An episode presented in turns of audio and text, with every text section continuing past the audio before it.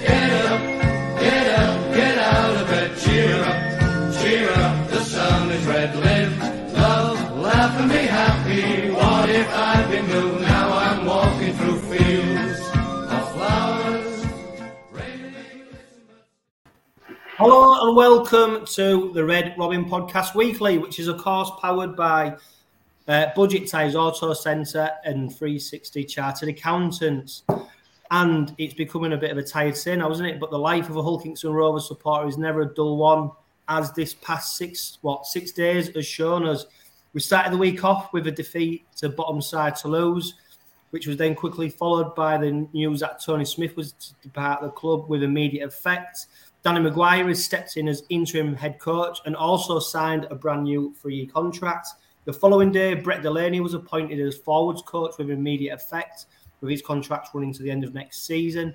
This was then followed also by the news that uh, Louis Senior had signed for the Robins, also with immediate effect from Huddersfield Giants. And today, uh, Frankie Halton has signed a brand new contract, which will keep him at Craven Park, Park until the end of 2025. And that is all uh, without considering the fact we've got a derby at the end of the week, uh, which is normally the biggest game in the calendar. So it is great to be welcoming Craig, Mikey, and Graham, who's joining us for the very first time. Graham, before I introduce Craig and Mikey, just tell us how your love affair with the Robins kicked off.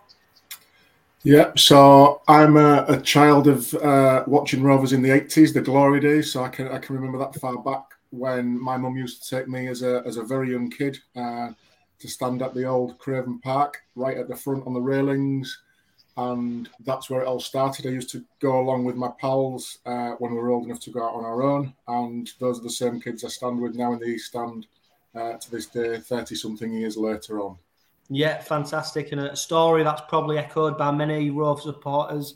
Um, I do get jealous, especially when I do the heritage casts, when I speak to players like Gary Clark and Dave Hall and, you know, the greats about, you know, what they achieved in the 80s. And, and um, you know, although we've had some some tiny bits of success since then. Um, it's been short-lived, hasn't it? So I do get very jealous sometimes of the people in that era and being able to to watch the Robins. Then, Mikey, uh, you've been a very busy man. How are you doing?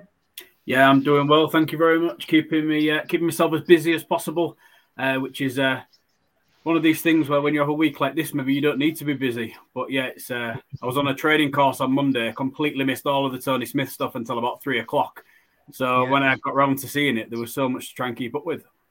Yeah, and uh, news travels fast, doesn't it? And Craig, um, we're going to go into the Toulouse game, uh, but obviously it's been a bit of a whirlwind few days, hasn't it, for the Robins?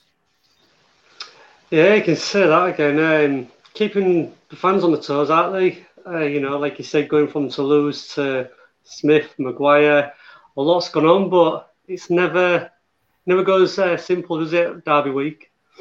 No, no, you're right. Yeah, Derby week. Yeah, we should have predicted it, shouldn't we? Really, uh, even though I think it'd have been uh, hard pressed to predict everything that has happened. And of course, you know, obviously, while we're, we're talking about the current Hull Kingston Rovers and what's happening in the future, uh, we see the sad news, didn't we? That Zook Ema uh, sadly passed away. Um, so we'll spend a little bit of time towards the back end of the podcast just paying tribute to him because obviously it's very sad, sad news indeed. Uh, but Robin, the Robin started on Saturday with a defeat to Toulouse, the bottom side in Super League. Mikey, we travelled across to the to France with a, a bit of a patched up squad. I think we only named 20 players, didn't we? And that included Lachlan Coote, who by all accounts had no chance of playing whatsoever. Um, even so, it was a, a disappointing performance, wasn't it? Yeah, it was. I think a lot of fans maybe cautiously predicted a defeat, shall we say. Um, I, I don't think it made it any easier after the fact. You know, with um, we almost got caught out in April, didn't we, when we, we travelled across there and we, we was getting nilled at half time, if you can remember back then. I think we were 12 nil down at half time. And even this time round at 8 0, you still felt like we had half a chance of being able to sort of get back into the game. But yeah, very bitterly disappointed to, to go over there and Toulouse, even though I did feel like it was probably going to happen, but it still it wasn't any easier to accept. Yeah, I'm just looking now. We've only played to lose one, two, three, four, five, five times. We've got a horrendous record against them. Yeah, we've just won the one game, haven't we? yeah, which is um, yeah, which is obviously not good enough, is it? Um, obviously, uh, Graham, it transpires, doesn't it, on the back of that result. Um, again, I think Neil Hudgell was actually at. I think he he travelled across to France, so obviously he, he had a first-hand account of what happened on the pitch. But um, you know, Toulouse fighting the, for the lives at the bottom of the league. Even so, um, you know, some of the players, some of the senior pros should have been should have been maybe putting the hand up and, and, and putting in more. Although, you know, we did do it tough. Matty Storton lasted two minutes and we never saw him again. And we saw in the uh, the Huddersfield semi final, didn't we, when uh, Kane Linnett had to go off early, that once you're down to three interchanges, no matter who you're playing, it's a tall order, isn't it? Yeah, and I think so. I think even from the the comment that Mike made there about the, the, the trip back in April when it was, we, we should have learned there that it was going to be a tough game. We shouldn't have gone into that with a with a mindset that was, it's only Toulouse. It's the bottom of the league. You look at their results across home and away, and apart from a couple of blowouts they've had, they've been very very competitive in, in the vast majority of their games, and especially at their home stadium. Um, they they should have been and I, like many, I guess, predicted it and had a chat with my next door neighbour about it in the week leading up to it, and said this is a potential banana skin for us if we haven't got it got it right from minute one. And it, you know, it transpired out like many thought it would do. But again, it, it's the level of performance that I think fans are looking for. Of are we consistent enough? Have we got those ups and downs in us that, that, that the peaks and troughs that the good teams tend not to, to have such a wide range of? And again, it's just typical, I guess, typical Rovers, you would call it, of, of the last few seasons, where we find it hard to put the sides to the side who we think we should be beating and actually go ahead and execute that. And we, we seem to struggle, and we were 8 0 down and 14 0 down in the previous game against them. And we just make it so hard for ourselves. And as fans, you, you obviously want the best for the club, but but you look at the the levels of performance and think did we take it easy? Did we go with the mindset of, well, we've got a patched up squad. It, it doesn't really matter. We're going to go and win ahead and win anyway. But again, that complacency, if we did have that, that's just a recipe for disaster from minute one. And when things do start to go against you with that sort of mindset, have we got the resilience to, to really fight back against it? Yeah, and there's definitely something in that, isn't there? Because We've shown on a number of occasions under Tony Smith's reign that if we're over start off fast and we get points on the board, we tend to go on and win the game. And um, what's what's becoming apparent recently is that if things don't go our way, there's no plan B. There's nothing we can do almost to change the, the course of the game. And um, obviously on Saturday it wasn't helped Craig by the fact that we had Ryan Hall missing um, and George King. Um, ben Crooks was mo- moved over to the wing. Albert Vete went to starting prop with Korbin Sims coming back into the side, but um, you only have to look at the the meters made from the Robins to see what an impact it was not having Ryan Hall. I think there was only one player, um, Shaun Kenny-Dowall, I think, who, who, made over 100 meters. Um, everybody else was was below that, and we saw in the Huddersfield game previous to that. If you make big meters, you know you end up scoring big points, and and, and Huddersfield had numerous players who, who made over 100 meters. Toulouse they had a he had a few players who did that, and, and it was telling, wasn't it, that when Ryan Hall's out the side, we don't seem to have any player in, in, in back play or who can run it out of defence and, and make them important meters. No, I think you're, you're spot on. Um, I think Ryan Hall's one of those players he'd be missing any team. Um, but yeah, I think we've lost our identity a little bit over the last so many games. Um, I think I'd like to know the percentage of that squad on Saturday that was in the playoff game against Warrington the year before, uh, because even though like Mike was saying there was a feeling, I did have a feeling that we'd actually get beat, but it's the manner of the defeat. Um, it was the manner of the defeat against um, Huddersfield. And I know like players going off early, you know, it, it doesn't help. But for me, it was more about the. I don't like to say the players aren't trying, but one-on-one tackles, they're falling off them. And we've not seen that from Rovers in a long time, in my opinion. Um, so I, I, was, even though I expected us to get beat, I was actually I was more disappointed with with the manner of the defeat. Yeah, and uh, the manner of the defeat was very disappointing. As as a number of games recently, uh, Salford side, the, the Salford game aside, um, you know, Rovers have been very disappointing for a number of weeks now Do you think Mikey, obviously, well, obviously it transpires, you know, Mike Tony Smith has left. Do you think this that performance was a final nail in the coffin for him? Quite possibly. I think a lot of us have thought it's possibly been coming.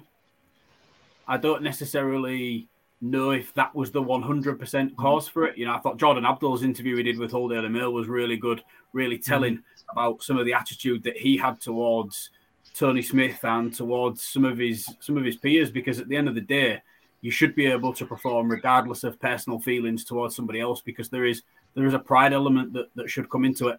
Um, I, I don't honestly believe it is solely down to the Tony Smith thing. I feel like there's an accumulation of various different things. You know, we've had we've not we've not got much confidence. We've not really had the, the rub of the green. You know, you look at the the Halton disallowed try against Huddersfield with the video ref, which okay, you could possibly argue that it wasn't a try, but it's incredibly unlucky to have that overturned after it went up as a try.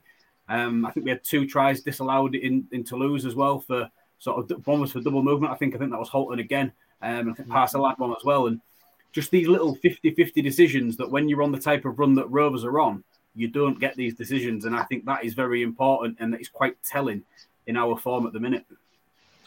Yeah, definitely. Um, but I think now, obviously, new regime. I think that result's done and gone and hasn't it? It's done now. Um, interestingly, Rovers tried a new approach. I think they're going to Toulouse for Saturday's game. Uh, I think they, did they go the day day before, stay the night, and then um, and then play obviously on the on the Saturday. Obviously, it didn't work. so, uh, but then again, who knows? It, it, you know, I think like Mikey said, I don't think the result was what ended Tony Smith. I think there's been a number of things over a number of weeks. Um, we'll talk about Tony Smith just a little bit now. Uh, Graham, um, I know things have turned a bit toxic, and, and you know fans were venting their anger and frustration, especially on Saturday. But ultimately, when Tony Smith returns to Craven Park, he'll be able to walk with his head held high, won't he, at the, the job and what he's managed to achieve in, in the time that he was at the club.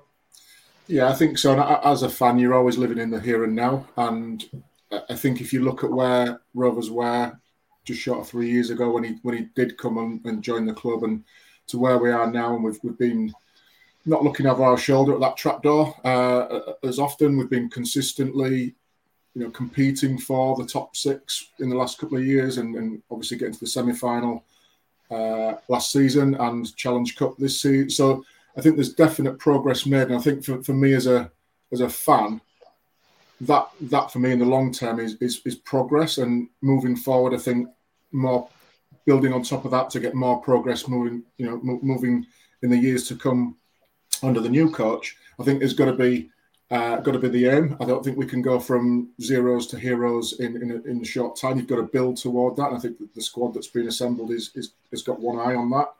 Um, I think for, for me, the consistently consistent message is, is what I'm looking for as a, as a fan. Are, are we consistent over a, a, longer period of time rather than just having bursts of four or five games and then dropping off for four or five, six games? Good champion teams don't have the runs that we sort of go on on a regular basis of, of, of poor performances, poor results. So, so I think, yeah, going back to previous comments around Tony Smith, I think there's probably a culmination uh, as fans, and you look for something to to, to, to blame, if you like, for the you know we don't understand what goes on Monday to Fridays, and we only see the you know the 80 minutes on game day, so we don't know what goes on a lot behind the scenes, and, and can only see and judge what, what we see and read in the press and, and see with our own eyes and ears uh, at, at the weekends, and we form our opinions on that. So yeah, like like others, I think there are probably other things behind the scenes, and you would hope that, that the players are professional enough to understand what's going on, and it happens in sport. I'm sure it's not the first time it's happened to them, and won't be the, the, the last time. But we, we've got to move on. We've got to look forward to that uh, to that new coach coming in. I'm sure there'll be some new ideas. This, the, the, you know, hopefully be a continuation of the good things that we've built in through Tony Smith's uh, three years with us, and if we can iron out some of that consistency and become consistently consistent as opposed to consistently inconsistent, then I feel we're on the right track to being up there and challenging over the coming years. Yeah, and we've seen that with Craig. You know, this side can put run a run of results together, and we saw that frustratingly just prior to Tony Smith announcing his departure from the club. Uh, when what was it, a club equaling uh, run of results? Um, which is probably why and people started to get frustrated when we started to lose a few games just because of the manner of how Tony announced his departure. Uh, uh, he was going to depart from the club. Um, I called at the time and I said, "Look, when if when if he keeps winning, nobody will bat an eyelid. As soon as you lose two or three games on a trot, the daggers, the knives will be out on Tony Smith, and they'll say it's all because of, of what he's done. But like Graham's already mentioned, and, and Mike, these are professional players, you know, and, and like Mike said about uh, the Jordan Abdull interview, he, he praised him to the hilt and said it was because of Tony Smith that he got his England call up, he got his he's had some better form, etc. Um, and there's a lot of players who have, who have alluded their performances to Tony Smith. So I suppose it's sad in a way how it's panned out over the last few weeks that that these players haven't been able to get the results for Tony Smith. No, it's, it's kind of for me. It's a bittersweet moment because I do feel like we've played some of the best rugby I've seen in, in years, and there was, you know, the potential was there. We, we was moving forward as a club on and off the field, and I think we've we've discussed it on other podcasts before. The, the announcement, the way announced it, wasn't great, and like I said, you look as soon as you start losing a couple, fans are going to start questioning the media, get on your back. Fans buy into the media, um, and basically you, are not going to come out of that situation well unless the team start winning. I think you know some of the players that have come out and said you know, thanking Tony Smith and everything like that. You know, he's brought him to the club, he's given him a chance. But for me as well, the players had to play for the club first. Um, I know, like John Abdull, I think with Mike, what he said about the, the interview, you know, it, it was great what, what he came out and said, but I think as a club, something wasn't right. Um, and I think if any club was lose lost, was it eight of the last, or one one in eight? I think mm. there'd be automatic pressure anyway. But I think it was just Tony Smith was highlighted more because of the announcement. Yeah, and for Mike, uh, for you, Mike, how would you sum up Tony Smith's um, Hull Kingston Rovers career for you? I think I want to call it memorable. Mm. It, hmm. it, it gave me some experiences and emotions that I've not really experienced at, at rugby for, for quite a few years. You know, you think back to just even if you just think back to singular games, you know, the Wigan away victory in 2021, uh, where with a defending masterclass, where we went across there and won for the first time in however many years. You know, Wigan at home, the, the, the playoff game um, against Warrington. You know, we've we've had moments that you really have to kind of really, really hold on to because there were such such special moments at, at that time. And okay, we never won anything, we never achieved anything. I, fu- I fully understand that, but we're on the track to be able to actually achieve something with this team. And hopefully, even though Tony is going, we're going to be able to see the majority of the playing group that we've got reassembled under a new coach and under a new regime to really try and reach that next level. Yeah, yeah. And I think ultimately, you know, I'm, I'm, getting a bit annoyed. Well, not annoyed, but we, are talking a lot about next season. The next, you know, announcements have been made, etc., etc. And for me, you know, we've still got ten games of the season to play. This season isn't done and dusted. And I think ultimately something had to change because the the run of results that we was on, you know, in a way you couldn't see you couldn't see it turning around. Um, so I think def- something definitely had to happen. But I suppose I suppose the, the biggest accolade I can give Tony Smith is that he's given Rovers fans the opportunity to dream again and, and, and be confident and, and look upwards rather than downwards. For so long, you know, supporters of my generation, maybe yours, Mike, yours as well, Craig. You know, we haven't had the the glory years that Graham's experienced, um, and at the moment now, there's a different feeling around the club. There's there's a there's a movement, isn't there, for us to be better and and you know, at the moment we're, we're annoyed because we're falling out of the playoff places, but we're not we're not worried about being relegated. We're worried that we won't be in the playoffs at the end of the season. And in the short space of time that Tony Smith's been here, he's given us that chance to do that. So, so yeah, it'd be interesting to see. Obviously, over the few next coming weeks or whatever, if Tony Smith does an interview or, or whatever, to see what his thoughts are on Kingston Rovers uh, and his time at the club, and it'll also be interesting to see where he ends up.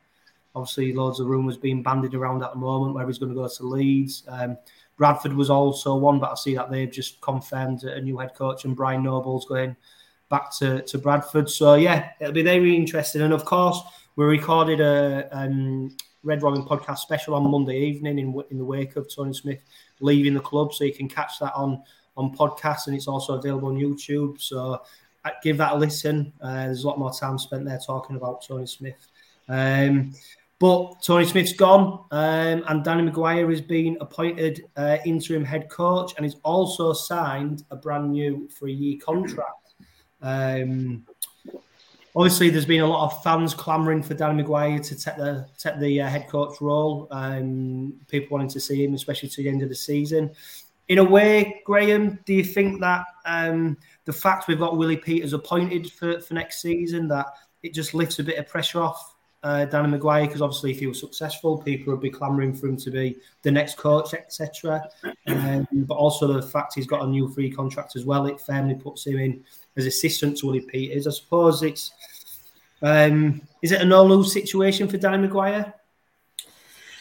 I, I think so. Yeah, I think. He, he's got a free hit, hasn't he? He can, you know, he, he's going to provide that continuity at the, at the moment when I think probably some players might need that, you know, the arm around the shoulder type of approach for, for some of them. So I think he's uh, he's got that ability to do that, having been at the club for the last three or four seasons as a player and, and obviously as, as, as assistant more recently. Um, I think he can, moving forward, provide that link between a new coach coming in and the existing player regime as well. So I think he'll be looking to to you know, he openly admits in his interviews this week that, that he's nowhere near a head coach material. He's got lots and lots to learn. Whilst he learnt a lot from Tony Smith, I'm sure he'll also be looking to learn from from Peters when he comes in, and you know, feathering his own cap for, for future years as a as a proper head coach in his own rights. But this will give him a little bit of, as you say, a, a free hit in terms of taking the you know the big decisions himself, seeing what what motivates players. You know, can he do that? Can he inspire the players to turn up on a on a weekend and, and put an 80 minute performance in and then have the comfort of knowing that if you know if it doesn't work out he's got the you know the new head coach coming in and he can continue to to you know to, to be successful hopefully with us uh, for that next three year period which again i think is a good sign of stability within the club as well as all the on the field retentions that we've had of those young players as well. I think mcguire's a, a really off the field reten- uh, important retention for us. Mm, definitely. And it sort of sneaked in on it mate that uh, three-year contract extension. You also had to read the small print when uh, when it was announced that it was taken over. But I suppose, Mike, you're you're close to the club, and I suppose while Danny McGuire might not be under pressure, I suppose the club are under a bit of pressure because they can't afford they can't afford for us to stagnate, can they? We can't afford to have this these last ten games sort of peter out without Rovers, you know, really, really, you know, making a charge for the playoffs kind of thing. We've seen all the off-field stuff, Craven Street, um, you know, everything that's going around. There's a real good atmosphere around the club. Um, I suppose we need we need a good end to the season, don't we, to to really then get people interested for for the uh, the season after that. Absolutely, Chris. And I think one point that you you kind of touched upon it a, a moment ago about there is still something to play for this year.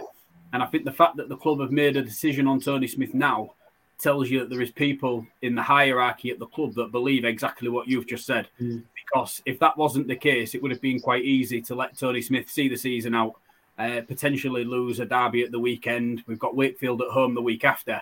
If you are going to stand down your, your head coach, this was probably the right time to do it on a Monday morning with a full build week up into uh, what is going to be a very interesting um, derby game. Um, you're right about what you say when we think about the progression for next season. But you, you, you're correct, Chris. We've got to look at this year as well and sort of see what we can actually still achieve because the playoffs aren't out of reach. If we can win our next two games, the playoffs are very much within uh, within the reach for this club. And um, just very quickly, as you said um, about Danny McGuire, I'll be honest, I was a little bit disappointed at the way that the three-year contract for Danny McGuire was announced. In the in the fact that it's something that is very big news, I believe, for the future of our club. And it would have been nice to have had Danny get a little bit more sort of respect on his name, if you like, on the basis of having it announced, you know, on its own little announcement, shall we say, opposed mm-hmm. to it being in, in the small print behind uh, Tony leaving. Um, I think it could have been done that it was announced that Tony was leaving and that Danny was taking temporary charge. Wednesday morning, you announced that Danny McGuire signed a new three year contract. You know, we know a lot of these contracts aren't necessarily agreed and signed on the day that they're announced. Obviously, we've announced that Frankie Halton has signed. That probably wasn't today. That was maybe last week or even the week before. We, we placed these agreements and we announced them, I believe, so that they're when we need that little bit of a pick me up. And we spoke about all of these different things that have happened in this derby week. And I don't think any of us are naive enough to realise that the derby is still, you know, 40 hours away. There is a lot that can happen in the next two days. Yeah, there's a hell of a lot. And um, yeah, and also, you know, it shows you how quickly things moved, isn't it? Because, you know, Tony Smith departs, Danny McGuire is appointed interim head coach, and then the following day, Brett Delaney comes in as forwards coach um, from the York City Knights, where he's been assistant. Um, obviously, he'll be helping Danny McGuire out with the with the first team. I think as a whole for now, you know, until the end of the season. But I suppose Graham, how surprised was you to to see that news? Yeah, it certainly wasn't one that, that I'd heard as, as any sort of rumor at all. But again, just just reading and what McGuire said about that particular appointment, and, and I think first and foremost, he's been brought in to work with the forwards on defensive qualities. And when McGuire talks about Brett Delaney, he talks about him as, as one of the hardest defensive players to play against. So if we can harness some of that knowledge and experience that he's got over his playing career with, you know, in Australia, and then obviously what where we really know him from at, at Leeds Rhinos, if he can instill that into those young players who we seem to be building up, the Minchellas of this world, the Haltons of this world, and help to improve them more, I think that'd be a really good thing. You know, McGuire speaks highly enough of him, so that's good enough for me. If he thinks highly of him, then yeah, I think it'll be a good appointment for us.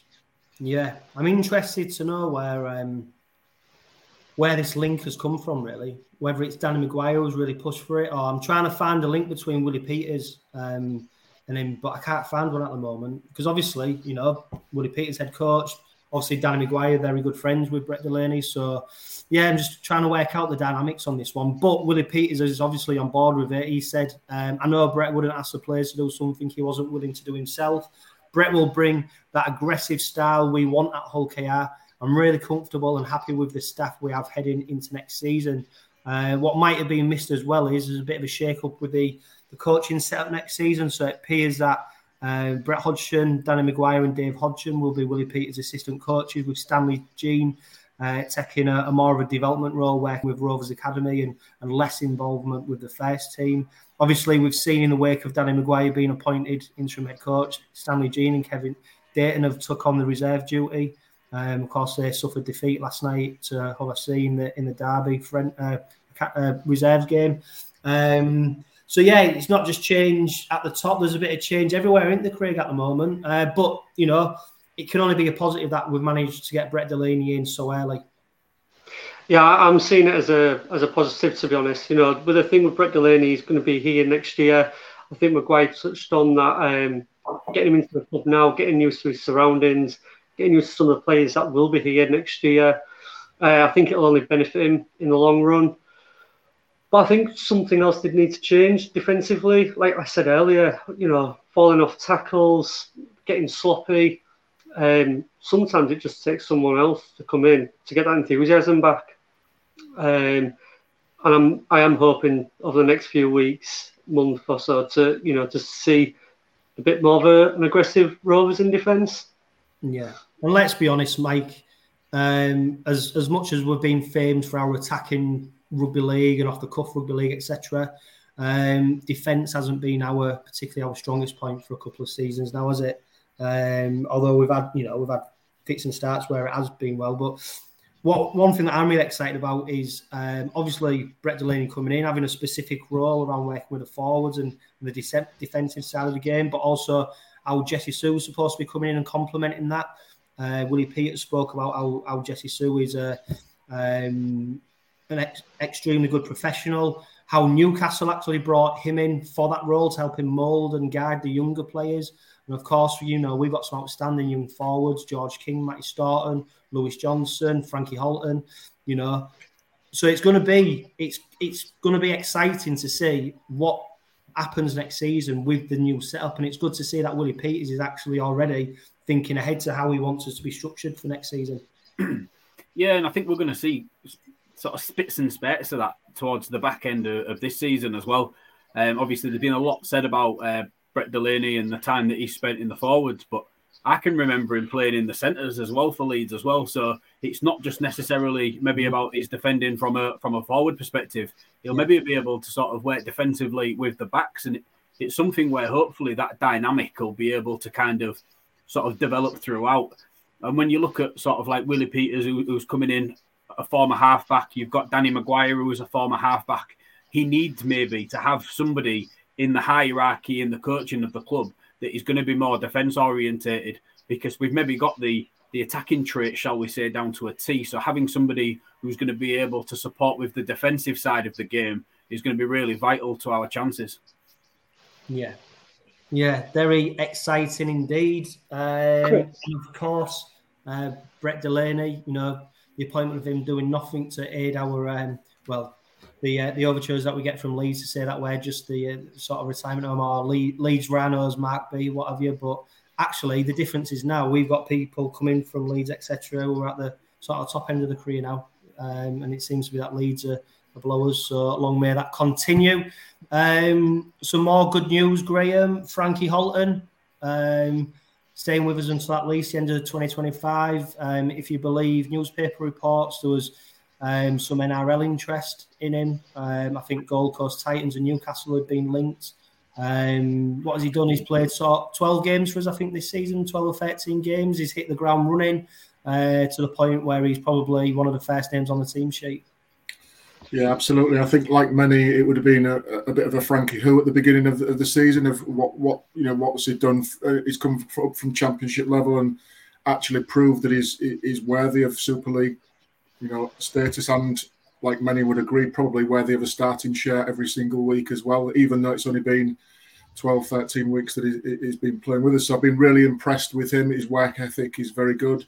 His defensive qualities have been very good. He's he's decent with ball in hand as well. He gets on the end of things as well. He, he pops up with a try every now and again, or not if the video ref doesn't allow it. But you know, he seems like he's got an all-round game as a again a young player, a young hungry player who's worked his way up through championship level, getting that opportunity at, at, at Super League level. And looks like if he continues as he is, he looks like he's going to take that with both hands. And who knows where, where he can go to after that. And if we can guide him well and you know establish him as a, as a regular first team player, then I think he could be a very very good player indeed. And you know you're probably all aware of you know the, the rumor mills around um, contracts and that you know was that just a, a lever that was pulled to, to, to generate a contract at, at, at, Rovers? Was there any merits in in some of the Australian interest, and is that right for him now at his you know the stage of his career? Who knows? But I'm I'm really really pleased that we've managed to nail him down for, for extra time with us. Yeah, he's um, he's dependable, isn't he, Craig? You know, you, you, you, look at his stats. You know, some people don't really value stats, etc. But when you look at his tackles, his carries, his meters, he's very consistent. Um, I was just about to say, it, consistent comes springs to mind. Mm. Um, like uh, Graham said, you know, coming from Championship club, you know, fans would have given him time, but he's hit the ground running. He's consistent, like with his meter making, his tackling. Um, you know, and for me, it was important that we, we tied him down to another deal because uh, he's only going to get better. Uh, whether the room rumors, you know, were true or not, it doesn't matter. For, for me, if as a club you want to progress, you've got to sign down your, your, your best players. Yeah, definitely, and he's uh, he's definitely a player that I think Willie Peters is going to be looking forward to working with, isn't he, next season, Mike? Yeah, I just when I watch him, I just I get I get quite excited by when he has the ball in his hand, and even when he's defending, you know, he's got a lot about him. He's he's a really really good rugby league player, and we've seen across the Super League that there's some really good hidden gems in that championship, and I, and I feel like we've got a little bit of stick at the end of last season for dipping into that championship market and pulling out one or two players.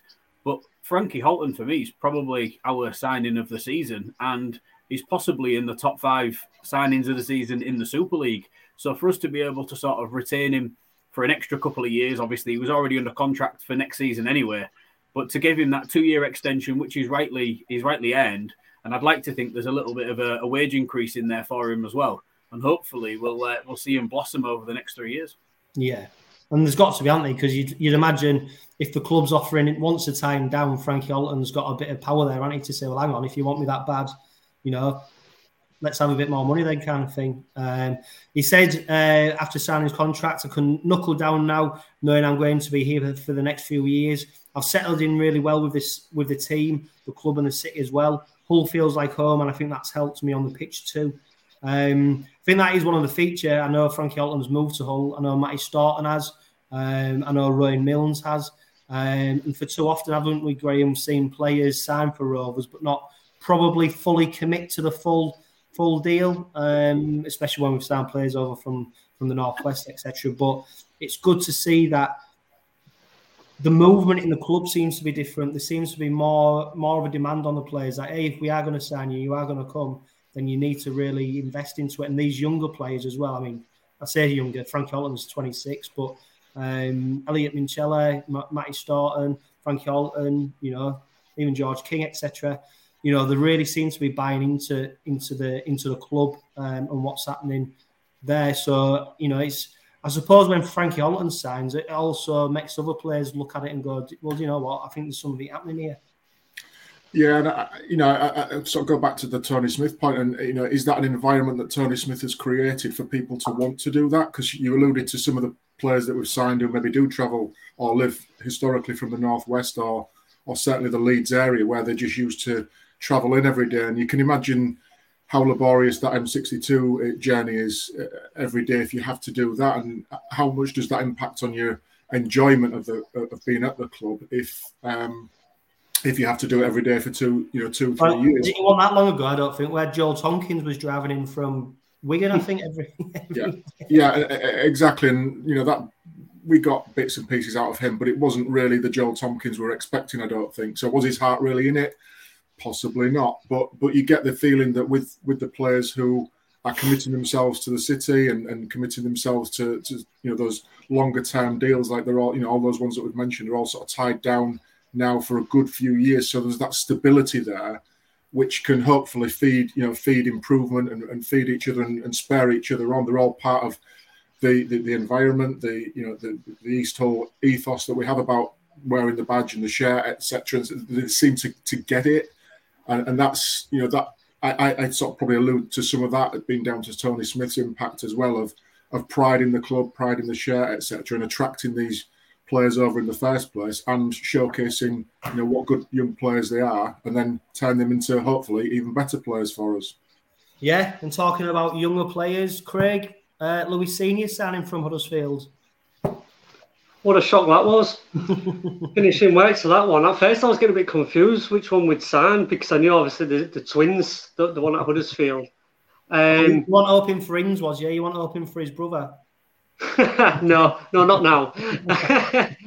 but no, um, you know, I think he's, he's played, is it 36 games Huddersfield and scored 22 tries, and that's in Super League. Um, and I think he, you know, he needed game time. He, I know he's got speed, which is something we, we definitely need. Um, he's, he's quite tall, um, and I think again the move will do him the world of good sometimes when you're not playing regularly and you kind of you can fall out of love with the game. Uh, but he seems quite enthusiastic about coming to the club. Again, on loan to the end of the season, then is it a two-year deal he's yeah. got after that? Um, and again, he, he spoke to Willie Peters. So obviously, he, he sold him the club to him, um, and hopefully he'll he'll just get better and better the, the more he's, he's around the club, and especially well, he will when you work alongside players like Kenny-Dowall, Ryan Hall. Yeah, you mentioned uh, Ryan Hall, and obviously, Mike, it throws up the question, doesn't it? Where does where does uh, Louis Senior sort of fit in at the moment? Um, because We've got Ryan Hall, who's going to be around for next season. Uh, Ethan Ryan, who, who's made managed to make that sort of right wing spot his own. Um, we've obviously got Will Tate, although whether he, he's seen more as a centre. Um, there's going to be a competition for places next season, isn't there? And um, someone like Louis Senior with pace, and, and to be fair, that is one thing we've been crying out for, isn't it? A bit of pace. Yeah, of course, of course it is. Um, you look at your your key positions, and for me, you've got to be having three places for each starting. So, for example, you have two wingers that start a game. you need a third winger to be able to put pressure on both of your starting wingers. You've got to have that kind of competition. We look at halfbacks. We've got three very good halfbacks on their day. And it's important to try and keep that level of consistency in terms of competition for places going across across the entire field. So I'm not too concerned that we've got somebody like Louis Senior who's coming in looking for a first team place because I almost want him to try and dislodge Ryan Hall or Ethan Ryan because that will then spare them on to think, well, actually, there's a little bit of pressure coming in now. Um, just a quick word on, on Louis Senior. Um, I could remember one game. I could remember watching him for one game this year, and it was um, against Wigan. Um, it was the, the week after the the quarter, uh, sorry, the semi-finals of the Challenge Cup, um, and both Huddersfield and Wigan played uh, a weakened team against each other. Um, and he scored a hat trick on that day, and he did actually have the opportunity to get another one, but he knocked on going over the line. So it was it was good to be able to watch him because there was a few different tries, few different sort of elements of skill that was required to sort of finish those moves off. So you think back as well, 12 months ago, we'd signed Sam Wood. We was probably having very similar conversations about Sam Wood a year ago, and now a year on, we're, we're very pleased to have him as part of our squad. So hopefully Louis will, will slot in just nicely. Yeah, and Graham, um, I suppose are we are we being a bit naive to expect Ryan Hall to be playing every game next season as he's as he has done now, obviously in course before his injury. Yeah. Um, you know, I suppose we need we need a bit of backup, don't we? We need a bit of competition for places. Um, yeah, with, Ryan Hall approaching the end of his career. Yeah, I think there's an element of that, and I think you know Ryan Hall's one of those ultimate professionals who looks after himself. He does everything right during the week. He does everything right away from game time in terms of preparing his body at, at the age he's at for you know for, for the rigors of the next week. Um, so I think yeah, he's not getting any younger. He's one of our, as we've alluded to, one of our top meter makers out of backfield. You know, there's one tackles one, tackle two out, out of our own twenty where you need to get some good solid yards. So he's been very very good at that for us, but that that whole left edge is is is quite old. And again, is this uh, is this part of the succession planning for, for, for that particular edge with with you know the signings that are coming in? So yes, he may be three into two next season, but realistically, is Ryan Hall going to go anywhere with us after next season? Question mark. So then, does he naturally have uh, a, ready-made spot available? And we start to backfill that way. So I think there's hopefully a bit of that competition that, that the others talked about there and pushing each other on. But I'd also like to think that with the, the rest of this season plus two seasons as well after that, that there's an element of succession planning being thought into it. Yeah, definitely. And um, when he signed uh, his contract, um, he mentioned that he knows Sam Wood from Huddersfield, and he's only said good things about the place, and it sold it to him really. He said, personally, I needed to change things up, and I'm happy to be joining Hull KR. I need game time for my development, and I want to be con- consistently be playing Super League to reach my potential. Uh, Hull KR play an expansive brand of rugby. I can't wait wait to be getting ball in space and show the fans what I can do. I've already spoken to Willie about his plans, and I'm looking forward to working with him next year. Um, I don't know. I'd say reading in between the lines, the fact they've brought him in earlier than expected. Uh, I don't know, Graham. Do you reckon Hall's not fit for but Sunday and his injury might be a bit a bit more severe than what we first uh, thought. Yeah, like it's like you know, if you if you're a young kid and you can you can deal with injuries a lot a lot better, uh, you you recover a lot quicker, your body heals a lot quicker. Um, when you're in your mid thirties, the you know the, the body takes a lot longer to repair, and you, as we all know, rugby is an unforgiving game when it comes to your body and what you ask you know what you're asked to do week in week out. So yeah, I think there's a, there's a little bit of one eye on Ryan Hall's fitness overall, but like I said a minute ago, I think there's that element of 22 year old kid, um, potential Sam Wood um, link up with with senior as that potential left edge with Lewis Johnson inside it. That's that's got the makings of a potential for a few years to come. So I'd like to think there's a bit of cover uh, and that's smart um, smart thinking from us, but also with one eye on the future as well. Yeah, and it also shows, doesn't it, that you know, like Brett Delaney in senior, they've only been triggered by Tony Smith's departure because uh, obviously these are very much Willie Peters signings. Um, so obviously that it speeded up that. Uh, I think the Ryan Hall injury is a cat, rib cartilage injury. Um, I don't think there's anything you can do. I don't think there's painkillers, anything. It's purely once it's healed, you can play. But it's that sore and, and, and such a bad injury that you can't he can't be patched up. So you know, hey, if it means him missing the derby and he, you know, it makes him fit for the remainder of the season, then I think you know. We, we want to get away from playing patched up players, don't we? It's been a symptom of Rovers for a long time where we've had players out on the pitch that were nowhere near fit, and it's come back to bite us. So, so hopefully, you know, the club are, are taking precautions, and it looks like the signing of senior definitely uh, alludes to that.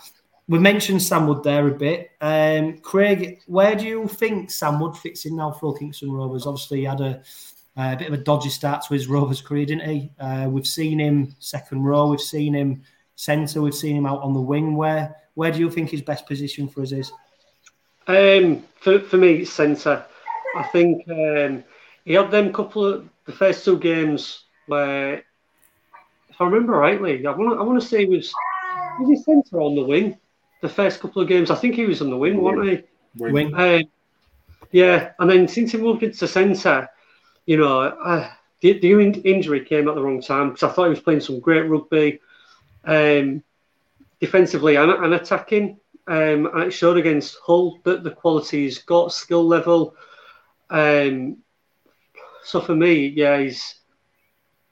It, it's interesting because if we've signed that other Aussie from Parramatta, I'm not going to try and pronounce his name because I've tried a million times and I still I, I, don't know what I'm saying. Yeah, um, it's going to be interesting where he he does fit in for next year because mm. I can't see him dropping Kenny-Dowall.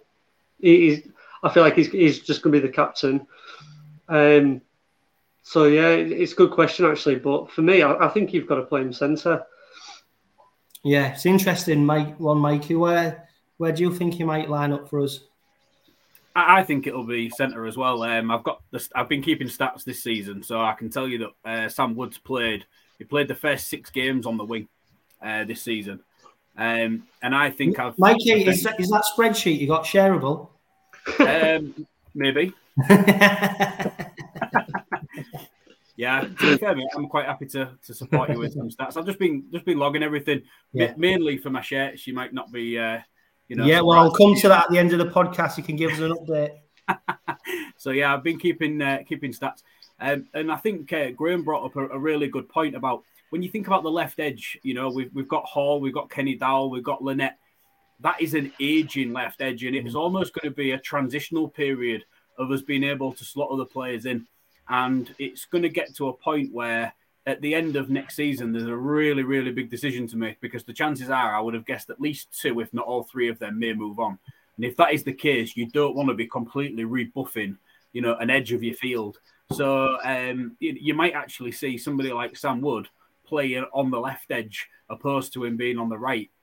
It's one of those we really don't know um, where things are going to go. But if we are looking at Sam Wood, I would have said I prefer watching him in the centres. Yeah, I, I do think with Wood, um, his his utility value is probably where he's going to be utilised most, which becomes a bit of a problem for the player himself, doesn't it? And I always look back to Craig Hall in that um, he ended up being um, too good playing a number of positions that he's never able to nail down one position for himself because of his versatility. And I do think Sam Wood's starting to maybe fit into that Jimmy Cairns kind of mould where he's great having on the bench because he can play, you know, a number of positions. Um, although I do remember when we played Toulouse uh, last time, he got hooked, didn't he, by Tony Smith for, and I think he was playing second row. Um, and I don't, I don't, think he was. He never came back on after after I think he missed a tackle or something like that. But you know, he's a he's a young, hungry British player who, has got um, bags of potential. He's obviously got size. You know, he's he's he's he's, he's got it all in front of him. Um, and who knows? You know, we could see a right edge of of Sam Wood and uh, Louis Senior next season. Um, I suppose, though, Craig, it pretty much looks like it spells the end of Ben Crooks uh, at Hull Kingston Rovers. You can't imagine him being around now with with the players that we've got, and obviously with the signing of Senior. No, definitely not. Um, and I think you know it, it it's a tough one when you kind of you know it's coming as a fan. You, you, see players and you can you can give your opinions on. I won't give them a contract and stuff, but when it's like a player of Crooks, so he isn't consistently good, but he'll always give something. He'll always try, but uh, you know, it's. I, th- I, think for me, probably is a time for him. It is to go at the end of the season, uh, in in my opinion. Uh, but yeah, you know, it. I wish he was more consistent in terms of the, the good stuff he can do. Yeah, Graham is. I mean, it, obviously, you know, he might still be around next season. Who knows? You know, stranger things have happened. But you know, Ben Crooks, um, he has been a fantastic servant to the club, hasn't he? And and he's, he's one of them who's who again, you know, if he ever came back to the club, he'd, he'd always be able to walk around with his head, head held high. Yeah, absolutely. I think he probably falls into that category, John, that you mentioned. Uh, you know, the Craig Halls and that uh, he's he's filled in at fullback. He's he's done the wing. He's done the centre, and he's never he's never really had that consistent run. He's had a you know a couple of injuries to deal with as well recently. And he, hasn't really made been able to make a position his own and, and nail his colours to it. And you know, he's, he's got the odd mistake or two in him, like everybody has, but he shows flashes of what he can do, and you, you think, go on, then we want we want more to see more of that and, and, be like that. But then all of a sudden, he gets shifted position potentially to cover somewhere else, and like I say, it, it's just a bit stuttery for players like like like Crooks in. With with all the players coming in, it's hard to see why you would sign these players and not play them over and above what you've you know got already. Otherwise, what's the what's the point in in, in you know in signing them? You're actually going to hoard players for, for, for no reason whatsoever. So, yeah, I think it's probably one of those where he's been very very good for us. He's, he's worked you know he's worked well for us in, in a number of areas, including that utility role, and got us out of a jam a few times. But again, I think you know we, we compare left and right edges. That that right edge for us has been weaker in, in terms of both defence and attack, I think, historically over the last few seasons. And he's been, you know, he's been part of that. And as, as much as I, I enjoy watching his, his sort of enthusiasm and attitude, etc., again, it, it, I want to see more of that that consistent, um, good stuff he can do, and not get caught out, uh, uh, you know, as much in, in terms of some of the defensive. However, having said that, I thought I thought defensively he's been probably one of our better backs uh, recently, uh, notwithstanding the you know the results aside. But I think he's been been one of those who who has you know who has shown up shown up well in defence.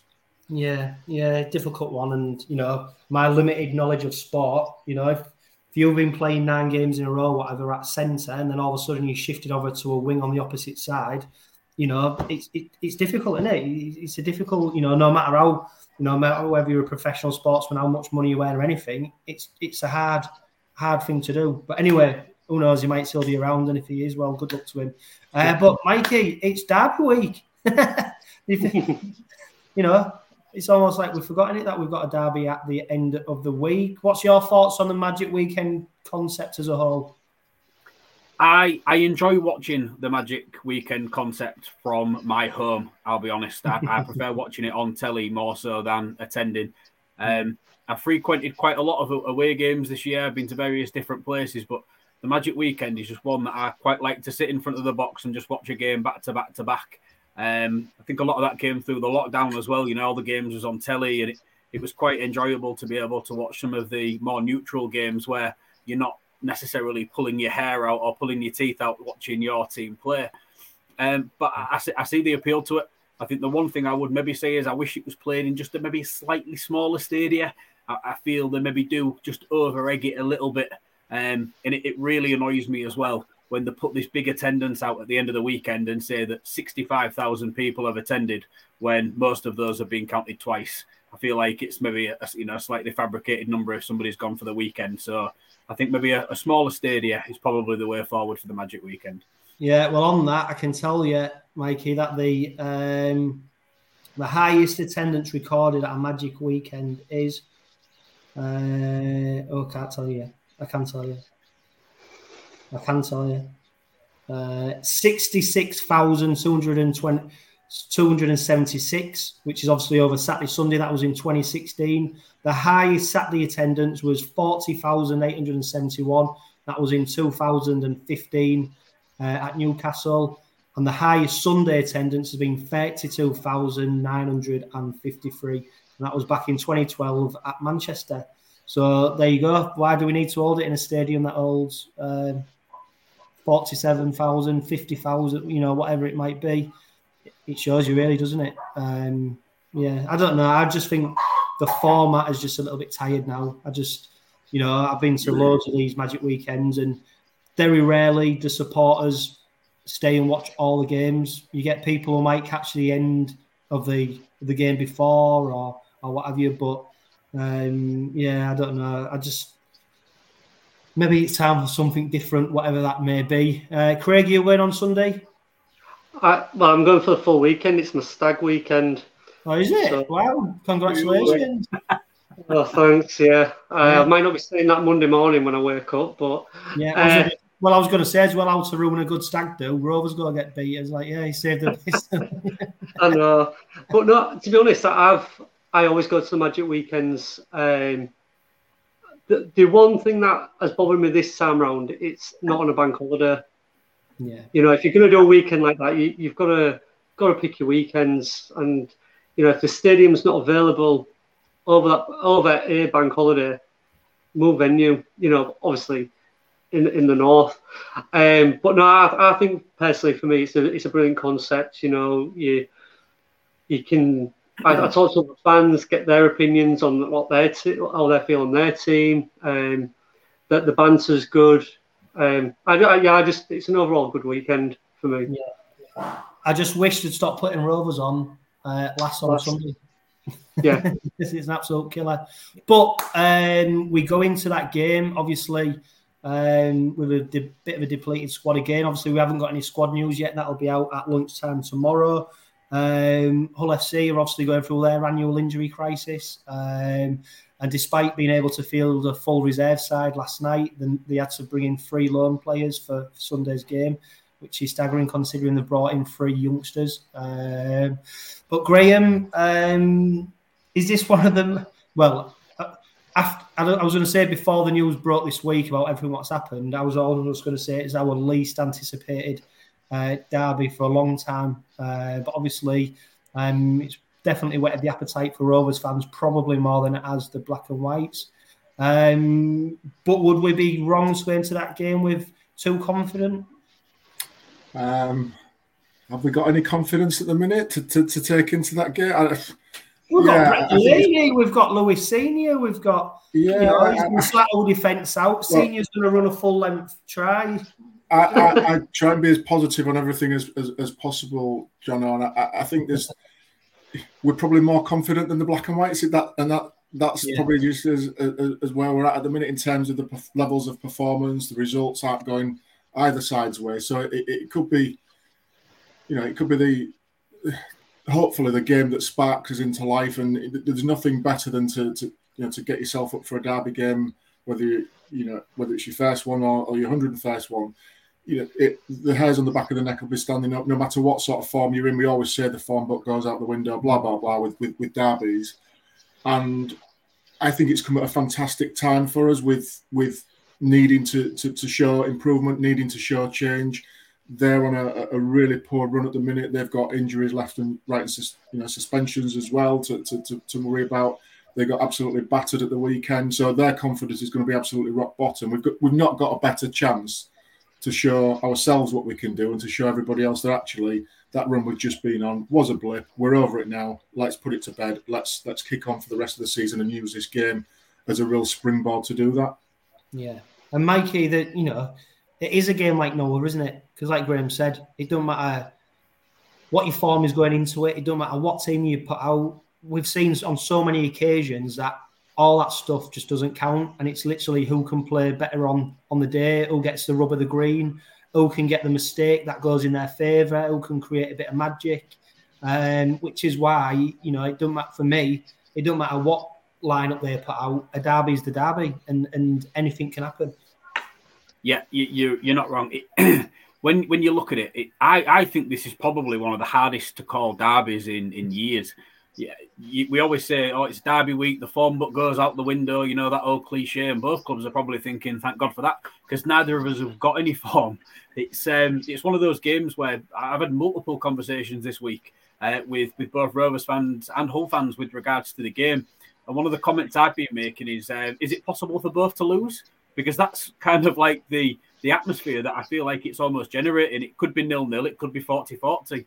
You know, it's it's one of those games where it's so so difficult to call, um, and it's going to be who wants it most on that day. You know, we're going to have sort of 17 blokes on either side, and the ones that turn up will win. And we just got to make sure that we're uh, we're riled up more than they are. Yeah, yeah, it's it's it is a tough one to call, isn't it? But what you suggest is, Craig, even though we've got a number of injuries, you know, squad wise, team wise, um, I don't want to say stronger, but I don't know. We, we seem to have a few more experienced professionals in our ranks who should be fit yeah. for Sunday more than what they do. Yeah, I, th- I think I think we you know we've got enough out on the field to to win the game. I think Hull possibly tried to kind of get a bit of enthusiasm around the place with the, the three loan signings.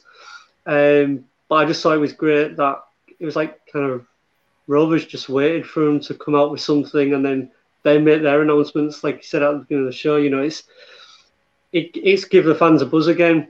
You know, I've got a buzz since the signings and you know Frankie Halton, McGuire. I, I think they want to. I, I, I, believe the, the players will want a out performance. It's a, it's in front of the cameras, a big audience. Well, hopefully a big audience, and uh, they'll want to get McGuire off to a winning start. So yeah, I, I think we've got enough.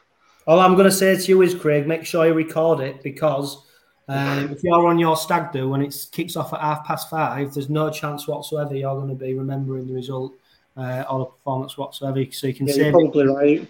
Yeah, and then if they do get beat, you don't need to watch it either way, do you? So, um, but no, I suppose a million dollar question is Graham. Uh, Danny McGuire's in charge. Apparently, he's been pushing for youth to be getting more of a, a looking at Rovers. Uh, rumours are circulating that uh, Zach Fishwick wasn't included in the reserve setup uh, last night because he's going to be featuring in the um, in the squad for Sunday. Um, I mean, it'd be a massive call if he if he does come in because you'd imagine there's going to be some senior well senior players displaced as a result. You would expect, unless there's injuries that we don't know about for yeah. you know for, for, those positions. But but again, you look back to where McGuire was in his career. He was sort of thrown in with Sinfield, with uh, Rob Burrow, all at the same time as young, inexperienced people, and, and you know look what that's done for them in the in the longer term. And as a, as a one-off game, you know that, that's not going to define anybody's career. Um, but if if McGuire trusts in in the player, then you know who are we to, to, to sort of question that? Um, they've got to start somewhere. Why not start in a, in, in, a big game like a derby? Let's you know they're going to be up for it. They, they know the score between between the, the, the rivalry anyway. So yeah, and if it's you know if it's merited and if if McGuire thinks it's the right call to make, then let's you know let's back him. Let's back the kid if he if he gets a, an opportunity you know, let's uh, let, us see what he can do. Yeah, and Mike, it, it's difficult because obviously we don't know what the squad is for Sunday. Like Graham said, there could be injuries we're not not sure about or we don't know about yet. But are you expecting wholesale changes from that Toulouse side, or do, do we have the players to make wholesale changes? Because we, we was a bit patched up at Toulouse, wasn't we? Yeah, I, I, don't I don't think there will be. To be fair, mm. um, if if it was up to me and it's not, I would have Zach Fishwick as the 18th man on, mm. on Sunday. I think it would be a great opportunity to get him involved within the first team setup, get him on the field before the game, let him feel the crowd, let him feel the atmosphere, let him have that that match day Super League experience of feeling the crowd, feeling just feeling everything. And then he doesn't then have to then play the game because that'll allow him to understand and know how to deal with that sort of level of emotion because it could it could be overwhelming. I'm not saying it would be. I don't know the lad, but I just feel like it would be very good to sort of blood him and give him a little bit of experience of what something's like. And then if you are going to throw him in, you know, maybe look at Wakefield the week after once he's had that opportunity to be sort of a part of that setup. Um, I, would be hopeful that, that Lachlan Coote um, is is fit and available. Um, I I didn't believe he was 100% out of the game last week against Toulouse. I, I was I was of the belief he was more 50-50 um, and he just wasn't risked. Now, if that is the mm. case, then fingers crossed he is he is ready and available to go to go on uh, on Sunday. Yeah, and if um, anybody listens to Paul Cook on BBC Radio on the um, he, he basically gave two reasons why Lachlan Coote was doing media duties. It was that he's knackered, and, and the club have basically said, "Look, you might as well go do it because we've got our own the other players who are going to be playing need to be at home, kind of thing, or he's playing and he's the poster boy for the game, and, and that's why Lachlan Coote's gone up. So, but there's no doubt, as we saw in the um, Easter Derby, you know, if you get Lachlan Coote firing on all cylinders, he, he can win the game, can't he, Mike? Yeah, I'm glad that you came back to me just then because I've got something to, to cheer up about that. Um, oh. oh yes, so obviously Lachlan Coote didn't travel across to uh, across to France, and on Monday the lads were in training on Monday. Mm. Uh, they sort of they all went for a meal, didn't they? They all went for a meal out. So they've obviously these lads have just travelled across to France. So I'm not saying he did, but Lachlan could have put his hand up and said, "Look, send me. These lot have just been across to France and played a game. I've not played. I'll go do the media duties." And that could have been could have been what happened. Um, obviously, he's he's a really nice guy, and he's, he's somebody who has really sort of brought a lot of unity in, into the team. And I feel like that's the sort of thing that he would probably do. Um, I think he understands as well that with his sort of stature and salary comes a level of responsibility to a, a team, and not only the, the team and the playing group, but the fans, his sponsor um, Andrea Bruce. I know he, he, does a lot for hair as well, and it's it's great to be able to see a player connecting with the fans, with the sponsor, and also the club, and embracing that element of uh, connectivity that we've got. Yeah, no doubt. And um, Graham, if he does play, you know, obviously it's a it's a massive call because we've seen how important he is when he when he is playing well. Um, how would you line us up on Sunday? Are you expecting big changes?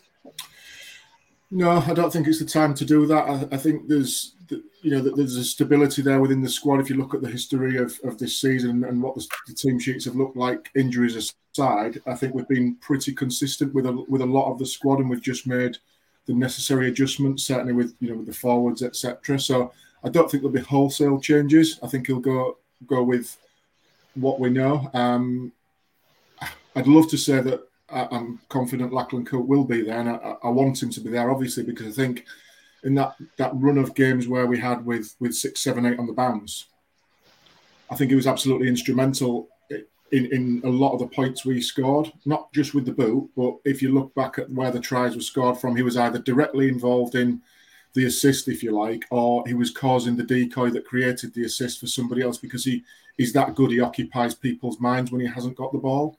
So I'd love to see him start. I think you know Ryan Hall. Do we know if he's going to play or not? We we we should have.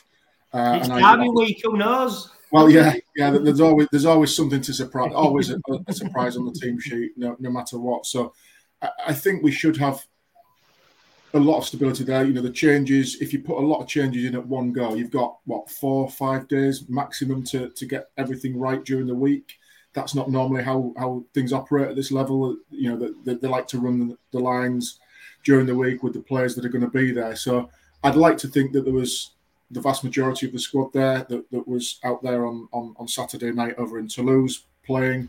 As I said, the ones that have picked up knocks or, or were dubious.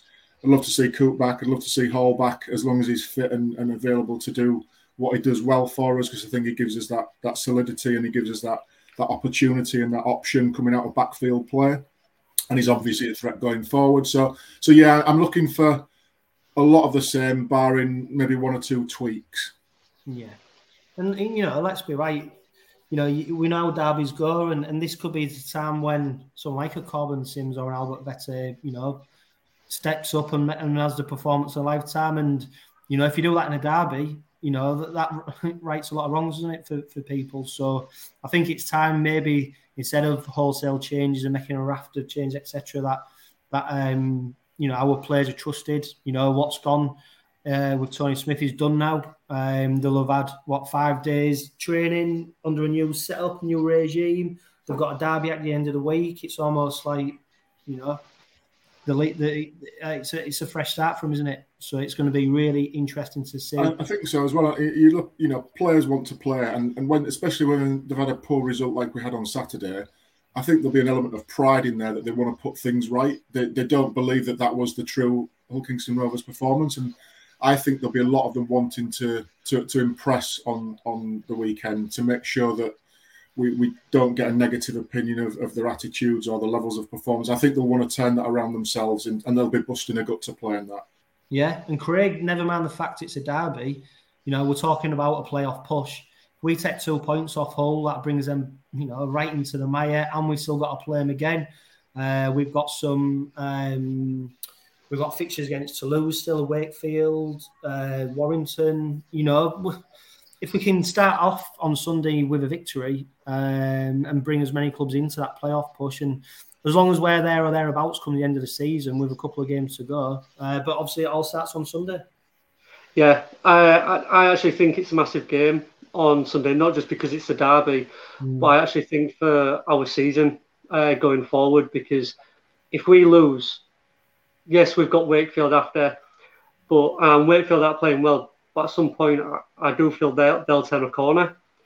Um, I feel like Cass, with, with Radford's teams, you, you know they're up and down all the time. They're going through a good spell at the moment. I think they'll drop off at some point. But yeah, it's massive. Um, well, there, there, should be added, well, there will be added pressure because they do need the two points. And I think Graham just said about the performance overall. It, it does need to be better. We don't want to be walking away from that stadium being negative, um, because you don't want to start thinking, "Where's our next win coming from?" Oh, it should be Wakefield, and you get your hopes up, and then it's another bad performance. We need to start with the good performances on Sunday. And can I just say something about the the team? I know Mike, you said about Fishwick being 18th man. I, I 100% agree with you, but he's the one player probably I think will come in, and he'll come in for someone. I think you mentioned last week, John, about one of the players who you don't really know what he brings. Um, I, and I, I, don't want to slag players off, but for, for me, it, it come in for Richards. Mm. It this Fishwick, I, I, I don't feel like he's got anything to lose. He's only got stuff to gain. He'll learn a lot from the game. Um, but, and I think throwing youngsters into a into a game like this, it it can go either way. But I just feel like he might get a lot more from this if he was thrown in at the deep end and and got his chance. Mate, yeah, and that's it. Fresh eyes on it, you know. Fresh eyes gives a different outlook and a different opinion, doesn't it? You know, you won't be the first person to say about Richards and, and whether should be in the squad.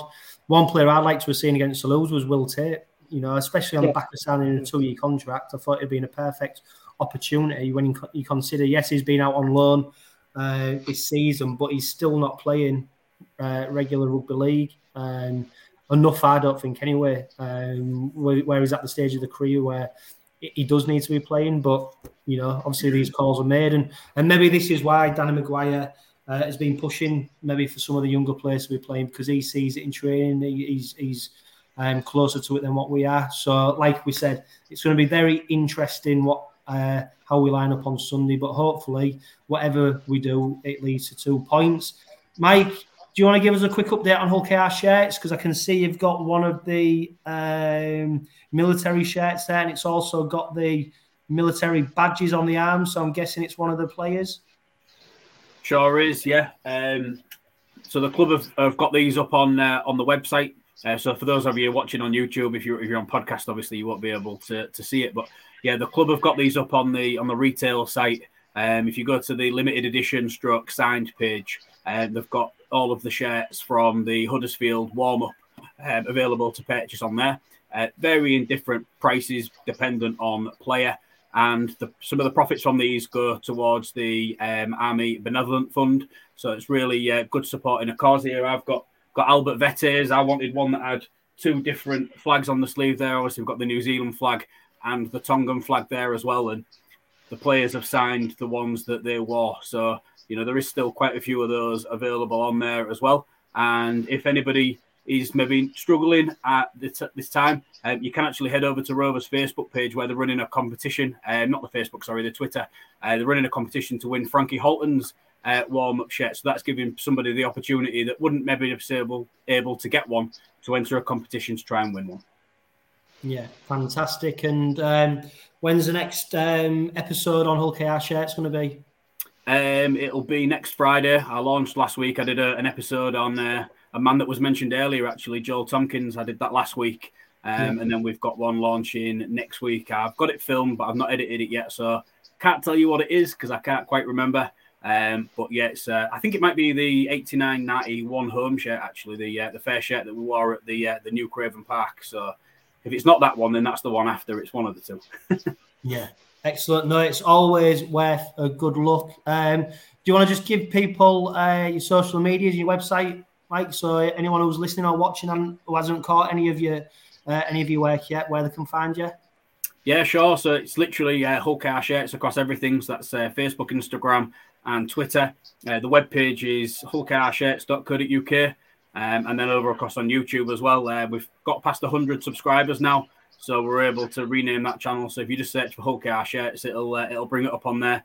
Done 62 episodes plus four or five special editions. So there's hours and hours and hours of shirt related content over there. So it's um, to most people it might be boring, but if you've got you want to know some of the little intricacies and stories behind the shirts that maybe you, you aren't aware of, there's uh, various different things for people to be able to check out over there. So thank you for the opportunity for sharing that information, yeah. Chris. I've got a question for you, Mike. Go on. What we're wearing on Sunday? Home shirt. Is it home shirt? Are we the home team? I don't know. Do they, or is it a toss of a coin? What is it? No, no. We're, we're, we're listed as the home team. Um, I, I, don't have this for, for gospel reasons, but I believe it's normally down to marketing. The club really like to wear home shirts uh, when it comes to derby games. If you think of whether it's at home or away, we would we would generally wear a, a yeah. home shirt where there isn't a, a clash. Um, obviously, with Hull FC being a predominantly black shirt this year, and obviously with us being red, we're able to uh, to wear that one. But uh, hopefully, the the Boilermakers third shirt should hopefully be worn in the very near future. Yeah, yeah, yeah, yeah. I was going to ask about that actually. Um, because it's um, it's not been seen that much, has it? No, but when it does get seen, I, have got a little story to tell about it. so I'm going to wait. I'm to wait for that to happen, just in case yeah. it doesn't happen. yeah, excellent. Yeah, and of course on Sunday we received the sad news, didn't we, that uh, Zook Ema sadly passed away at the tender age of 58. Um, of course, he represented Rovers um, during some of our most successful years, um, and also played for the Robins um, during you know a sad decline in the club's fortunes. But Zook was a ever-present player. Um, actually made uh, his debut in 1983, and it's remarkable that in his first two seasons he um, he turned out for the Robins um, in four cup finals, making incredible. 42 consecutive games before being rested in the 85 86 season. Uh, when he was 23, he, he, after just two seasons, he played 86 times. Uh, and of course, he received three Cup winners' medals. Um, he went on to play for the Robins 233 times, scoring 18 tries. Um, and his probably biggest compliment is that if he was around today, he'd probably be a star forward because he was strong and mobile. Uh, he had solid defence, and it was only in the last stage of his career that he went into the second row. Uh, he was a fine ambassador for Hull Kingston Rovers, um, and I've spoke to Wayne Parker recently about it. Um, and obviously, a lot of the former players, as our supporters, very sad to hear this news that that Zook had sadly gone. Uh, Graham, you'll have been uh, having the pleasure of being able to watch him play. What were your memories of Zook? Yeah, probably probably echo a lot of what you said there, Chris, already around uh, no nonsense forward number ten. Um, so again, I think it's worth pointing out that that when Zook and a lot of the others were playing, they were semi-professionals at that stage. So it, it wasn't the era era where we are now of, of a professional game. It, it, was that they were doing the rugby, the training, and holding down full time jobs. And I'm sure many know that Zook went on to have a, a full service in the fire service before he retired, sort of five or six years ago as well. So that that was sort of testament to the players of that age as well. But yeah, to echo what you've said already, um, managed to, to sort of speak to him a couple of times uh, back in the days.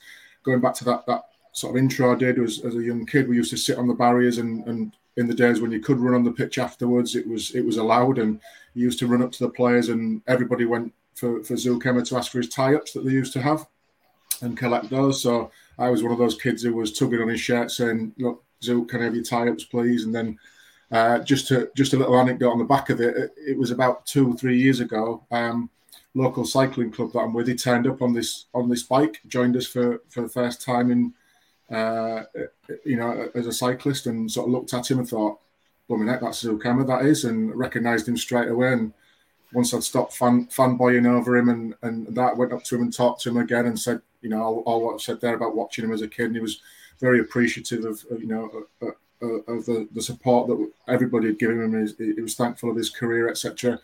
Lovely person to talk to. And we'd gone, we'd gone for a ride over the bridge. Um, it, as I say, it was his first time he'd, he'd, come out with us. He turned up on this bike that was probably from the 1980s as well as a, an old-fashioned racer bike. Um, the gearing on it was was was not probably what what modern standard bikes are up to, and it it looked heavy and and, and uh, image sort of hard work of it. But he stuck at it, and we went over the bridge, uh, Humber Bridge that is, and over towards Saxby and Bonby for any sort of viewers and listeners that that, that sort of know cycling and, and go over that way. You'll know the little hills that, that are around there as well and we all sort of turned left off the main road and went up one of them. And I sort of hung back to make sure everybody had made the junction and made the left turn, and then followed them up. And I could just see sort of halfway up the distance this big unit sat on this bike, and the crank slowly grinding away on this. And I thought, I'm going to end up like flipping Harrison Ford on uh, uh, mm-hmm. Raiders of Lost Ark when that cannonball just keeps rolling back down the hill at me.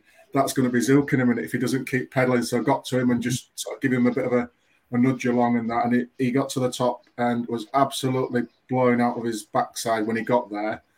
But he did it, and he said that was one of the hardest things I've ever done. Even though he's played however many games of rugby league in his life, that that that sort of bike ride was, you know, was the hardest thing he'd ever done. So, yeah, I spent a, a little bit of time, you know, chewing his ear off about rugby back in the day, and he, he was uh, a gentleman, but like you said uh, a few minutes ago, to talk to talked very passionately about his family um, and the you know kids and grandkids that he'd got and how he really enjoyed the retirement that he was having and how he enjoyed watching them getting kick-started in their rugby career as, as, as young players and enjoyed supporting them and you know doing the granddad thing of school runs and what have you. So yeah, 58 is absolutely no age whatsoever to to you know to, to, to be taken from us, especially when he was you know he'd worked and, and given his service to the to the club, obviously, to the fire service, and then to enjoy his retirement, what he thought was going to be a long and fruitful one, to have it cut short is uh, is very very sad indeed. And like I say, such a such a nice person with it as well.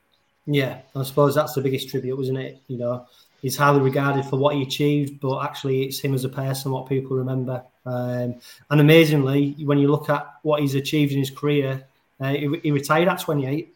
you know, it, it, it's it's crazy, really, and you know, I spoke to Gary Clark a couple of weeks ago. He also retired at the age of 28. Um, and you look at what these players in that era, you know, playing 38, 40 games a season, um, cup finals, um, the toll it'll take on their body, etc., etc. Um, so these are people who should be highly regarded. And of course, another former Rovers player who, who sadly passed away was was Mick Crane, obviously more fondly remembered for his exploits uh, across the river with the Black and Whites. Uh, but of course, you know, sad to see a, a character like him pass away because, um, of course, he'll be fondly remembered for, for what he achieved in the game. And I'm not sure, but I think there was a, some call for maybe a minute silence at the at the derby on Sunday. I don't I don't know if that's whether that's happening or not, but I think it'd be a fitting tribute from both sides, and especially for spectators to be able to pay their respects um, because there'll be lots of people wanting to do that. And of course, Rovers play Hull FC on Sunday in Newcastle at Magic Weekend. It's a 5:30 p.m. kickoff. Of course, after all the turmoil and all the uh, twists and turns of the last few days, it'd be good just to go see a, a rugby league game and, and see uh, what happens on Sunday. So thank you, Mike, Graham, Craig. Of course, this is the Red Robin Podcast Weekly, which is powered by 360 Chartered Accountants and Budget Tyres Auto Centre. Remember, live, love, laugh and be happy.